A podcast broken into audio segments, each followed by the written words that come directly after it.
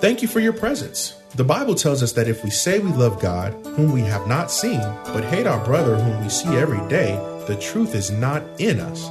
And if the God's truth in its entirety is not in us, we are not genuinely saved. We can have Christian symbols on our cars, wear Christian symbols, quote scripture, pray eloquently, and sing hymns and spiritual songs. But if we are not continuously living and applying God's word in our lives, we are not genuinely saved. Listen with Bible, pen, and paper handy as Pastor Rander teaches us today. We're continuing our journey. We're tracking right along in First John. It is very toward the end of the Bible. You'll get there faster if you go to the end of the Bible and then go a few chapters from there. First John chapter 3, verses 1 through 9 is our text. We want you to keep your Bibles open because you know I give a lot of insights and um, a lot of scriptures a lot of spiritual principles to guide our lives by in everyday living. 1 John 3 1 through 9 says, Behold, what manner of love the Father has bestowed on us, that we should be called children of God. Therefore, the world does not know us because it did not know Him. Beloved, now we are children of God, and it has not yet been revealed what we shall be, but we know that when he is revealed, we shall be like him, for we shall see him as he is. And everyone who has this hope in him purifies himself just as he is pure. Whoever commits sin also commits lawlessness, and sin is lawlessness. And you know that he was revealed to take away sins, and in him there is no sin. Whoever abides in him does not sin. Whoever sinned has neither seen him nor known him. Little children, let no one deceive you. He who practices righteousness is righteous, just as he is righteous. He who sins is of the devil, for the devil has sinned from the beginning. For this purpose, the Son of God was revealed that he might destroy the works of the devil. Whoever has been born of God does not sin, for his seed remains in him and he cannot sin because he has been born of God. And from this particular passage of scripture, we want to preach this morning a continuation of last week the astonishing love of God. The astonishing love of God. The love of God the Father for lost humanity is indeed an astonishing love that goes beyond human explanation. You cannot explain the astonishing love of God, neither can you comprehend it.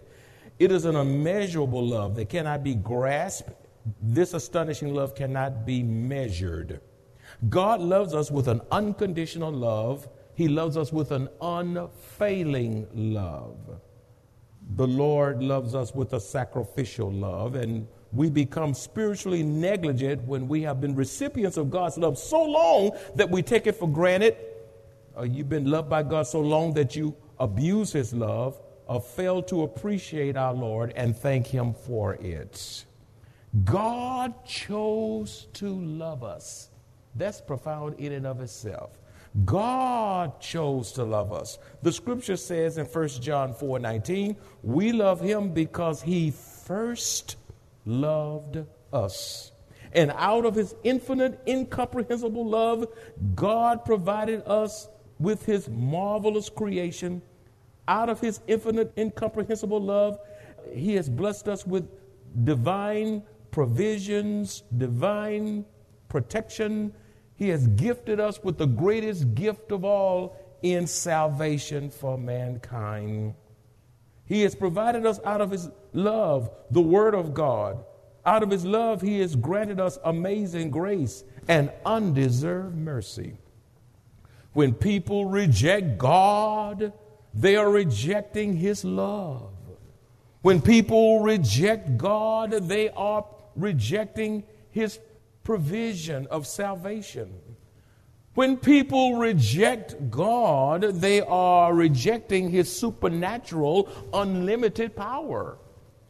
When people reject God, they are rejecting His deliverance to help them in time of trials, in time of sufferings, in time of sorrow, grief, hurt, and pain. You don't want to reject God because if you reject Him, then who can deliver you? Who can help you? Who can keep you? When people reject God and His love, they are all alone and do not have the presence of God in their lives. They no longer have the peace of God in their lives, the power of God in their lives. How terrible it is when people die without receiving God's love through the Lord Jesus Christ, which brings upon them eternal judgment from Almighty God.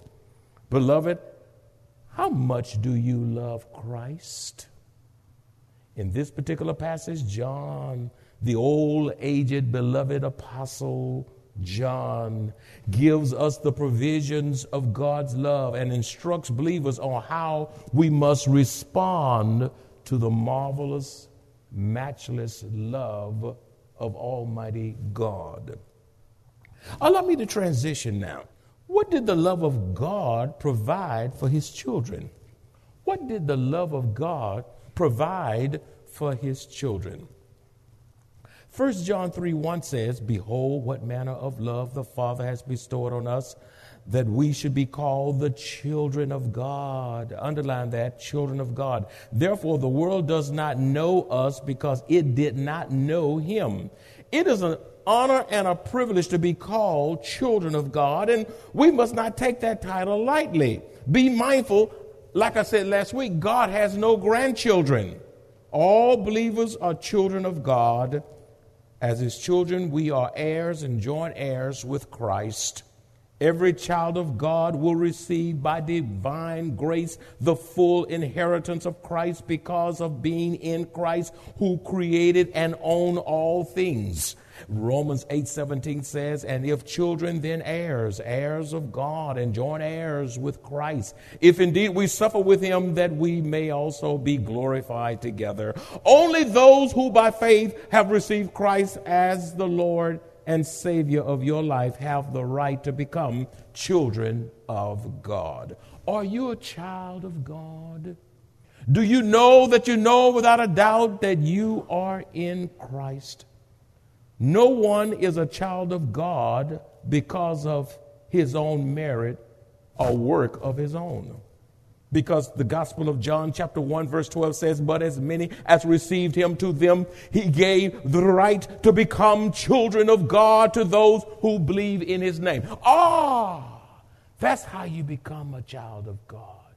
You must believe in the name of the Lord Jesus Christ. There is no other name under heaven whereby men can be saved except the name of Jesus. At the name of Jesus, every knee must bow, every tongue confesses that Jesus Christ is Lord. You must believe on the Lord. Acts 16 31 says, Believe on the Lord Jesus Christ, and you will be saved. There is no greater privilege than to be called children of God. But what makes the love of God so astonishingly amazing is that it was while we were rebelling against God, while we were opposing God and estranged from Him, while we were sinners and enemies of God, that He lavished and poured His love upon we undeserving sinners. Romans 5 8 says, But God demonstrates His own love toward us in that while we were yet sinners, Christ died for us. As God's children, we enjoy all the rights and privileges of the kingdom of God. And because we are in Christ, you know, you're either in Christ or you're out. You either know Him or you don't. You're either saint or you ain't. Are you the child of, the, of God or you're a child of the devil? The real question is, whose child are you? You see? And because we are in Christ, the world does not know us because it did not know Him. Who is Him? Christ this hostile, unbelieving world does not recognize us because they are spiritually blind. They are spiritually blind and do not know Christ. When the world rejects us, it confirms our relationship with God the Father. Perhaps you are not experiencing any persecution because you are uh, identified by the labels of this world system. Than by being called a child of God. Don't take comfort in the titles or labels of this world. You ought to rejoice that your name is written in heaven because you are a child of the Most High King. Why don't you say amen? As children of God, we must live up to who we are in Christ as well as Christ's expectations of us. We must speak and behave as children of God. Allow me to transition. Here are some insights, fresh insights for your consideration and personal growth to the glory of God. What gives evidence of a believer's love for God? How many of you love God in here? Let me just see your hands if you say you love God. I, okay. Okay. Now, what, what evidence do you have to validate that you love God? All your hands went up saying, I love God, I love God. So now I want to ask you some questions. Where is the evidence? What gives evidence of a believer's love for God? Since you say you love Him, then let's look at the evidence that should be, that should be attached to the raising of your hand, substantiating the fact that you love God. Number one, what gives evidence of a believer's love for God is that he or she acknowledges and seek God first in everything. What gives evidence of a believer's love for God is that he or she acknowledges and seeks God first in everything. Proverbs 3 5 6 says, Trust in the Lord with all your heart and lean not to your own understanding in all thy ways. Acknowledge him, and he shall direct thy paths.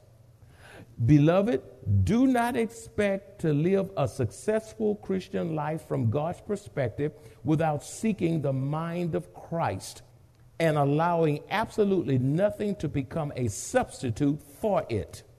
You must not allow the words of celebrities, politicians, friends, relatives, and technology to usurp the voice of God in your life.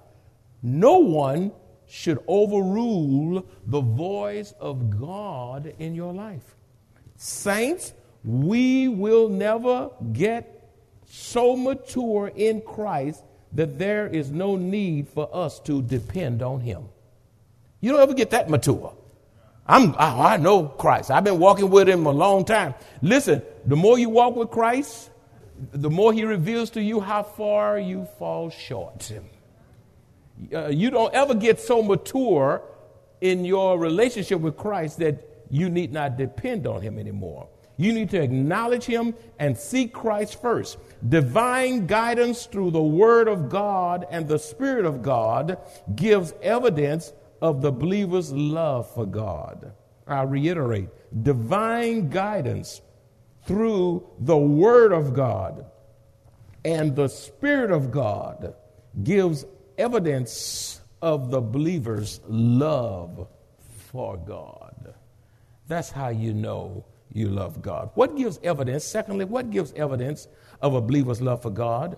When believers abstain from and possess a hatred of sin, it gives evidence of their love for God.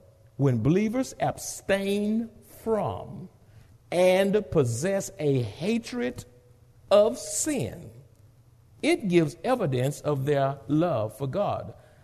1 John 3 4 says, Whoever commits sin also commits lawlessness, and sin is lawlessness. The ungodly commit sin and breaks the law of God without any remorse. Those who are not a child of God, they sin against God without regret or repentance. He or she does so because he or she is spiritually blind and estranged from God. Not only does he live lawlessly, but he even takes pleasure in his sin. If you take pleasure in your sin, then you're not a child of God. Why do people sin? They sin because they love it. They love it, love it, love it, love it, love it. They sin because they love it. If they didn't love it, they wouldn't sin. That's why. And oh, I have a passage for you. as um, Paul pens the letter to the church at Rome, Romans chapter 1, verses 28 through 32. Look at these sinners who love the pleasures of sin. It's a sobering text. Romans 1 28 through 32. And even as they did not like to retain God in their knowledge, in other words, I don't want God in my mind. I don't want God in my knowledge. God gave them over to a debased mind to do those things which are not fitting, being filled with all unrighteousness, sexual immorality, filled with wickedness, covetousness, maliciousness, full of envy, murder, strife, deceit, evil mindedness. They're whisperers, backbiters, haters of God. They shake their fists in the face of God. They're violent. They're proud boasters. They're, look here. They are inventors of evil things. Every time you think you saw all the evil, they come up with a new kind of evil. They love evil. They're disobedient to parents, undiscerning, untrustworthy, unloving, unforgiving, unmerciful. Verse 32 who knowing the righteous judgment of God, that those who practice such things are deserving of death, not only do the same, look at this, but have pleasure. Underline this. Not only do the same, but have pleasure in them that do them. Go ahead, do it. It's all right. Isn't this fun? Having fun in their sin to their own spiritual and physical demise.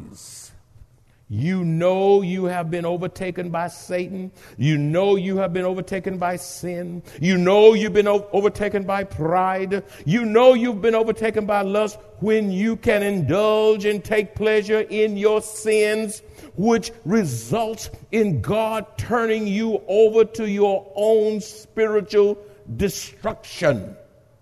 When a believer truly loves God, the Holy Spirit will convict him when he or she sins, which results in him repenting and living righteously from that point forward. If you're not convicted by your sins, listen, if you're not convicted by your sins, then that is a sure sign you do not know God. If you can sin and go eat pork chops and laugh about it, you do not know God. You say, how do you know that? Where is that in the scripture? I'm so glad you asked. Right in the text, 1 John 3 6b says, Whoever sinned has neither seen him nor known him. Beloved, the surest way to keep from living a life of sin is to practice living righteously in our thoughts. The way to keep from living a life of sin is to practice living righteously in our deeds, to practice living righteously in our words. 1 John 3 7 says, Little children, that's us. Let no one deceive you. He who practices righteousness is righteous, just as he is righteous. Practice righteousness, live righteously to the glory of God. Thirdly, an inner desire to hear God speak to you through His Word. An inner desire to hear God speak to you through the Word of God gives evidence of a believer's love for God. An inner desire to hear God speak to you through the Word of God gives evidence of a believer's love for God. First Thessalonians 2:13 says, and we also thank God continually. Do you continually thank God? Because when you received the word of God, which you heard from us, you accepted it not as human word, it's God's word, but as it actually is the word of God, which is indeed at work in you who believe. When you love God, the word of God is activated in you. It is not dormant, it, it, it's active in you, it's working in you. It brings conviction, it, it, it cleanses, it stirs you up, uh, it rebukes, it does all kinds of things in your life. When God speaks, his children are encouraged. When God's word speaks, his children are refreshed. When God's word speak, His children receive divine revelation and direction. When God's word speaks, therein lies your hope. When God's word speaks, you become emboldened and you become courageous for God. When God speaks, you are strengthened. When God speaks, you are comforted. And when God speaks, he brings about healing like nothing else can. As a matter of fact, my friend, the Word of God is therapeutic, it's spiritually medicinal. You can come in here and God will heal your negative mindset. You, you all hyper and stressed, the Word of God will calm you down. I tell you, when you come in here a hot mess, the Word of God will lower your blood pressure. it, it does it all. Can't nobody do you like Jesus. Nobody can do you like the Lord. Number four, people recognizing that you have been with Christ gives evidence that you love Him. People recognizing that you have been with Christ gives evidence that you love Him. Acts 4:13c says, "And they recognized that they had been with Jesus." Can folks look at you and tell you've been with Jesus even without a Christian t-shirt on? I think we ought to wear some. These folks wearing some crazy t-shirts. I think you ought to have some Christian t-shirts. They look at mine when I'm shopping and they, they say Maranatha. And some people say, what does that mean? Uh, and then I, and I can gladly tell them and quote the scriptures and tell them the origin of the word and all that kind of stuff. I think it's, it's healthy because these people are wearing demonic T-shirts. I think you ought to be able to wear some Christian T-shirts. Matter of fact, are you ashamed to wear your Christian uh, attire? Okay, but even if even without a T-shirt and without a bumper sticker saying "honk if you love Jesus," some of y'all need to the way you drive. You need to take that honk if you love Jesus off because you well, some of you driving like the devil.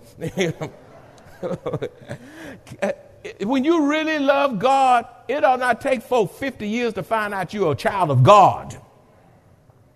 When you have been arrested by Christ, people will not be able to miss the evidence of God all over your life. They can, I can just go, I go into places and I people, they say, you a Christian. And some of you can go, they get more specific. I can look at you and tell you, not only you're, you're a Christian, you're a preacher. I said, how you know? I, I see it all over you. I don't know the person. They, they come to restaurants everywhere.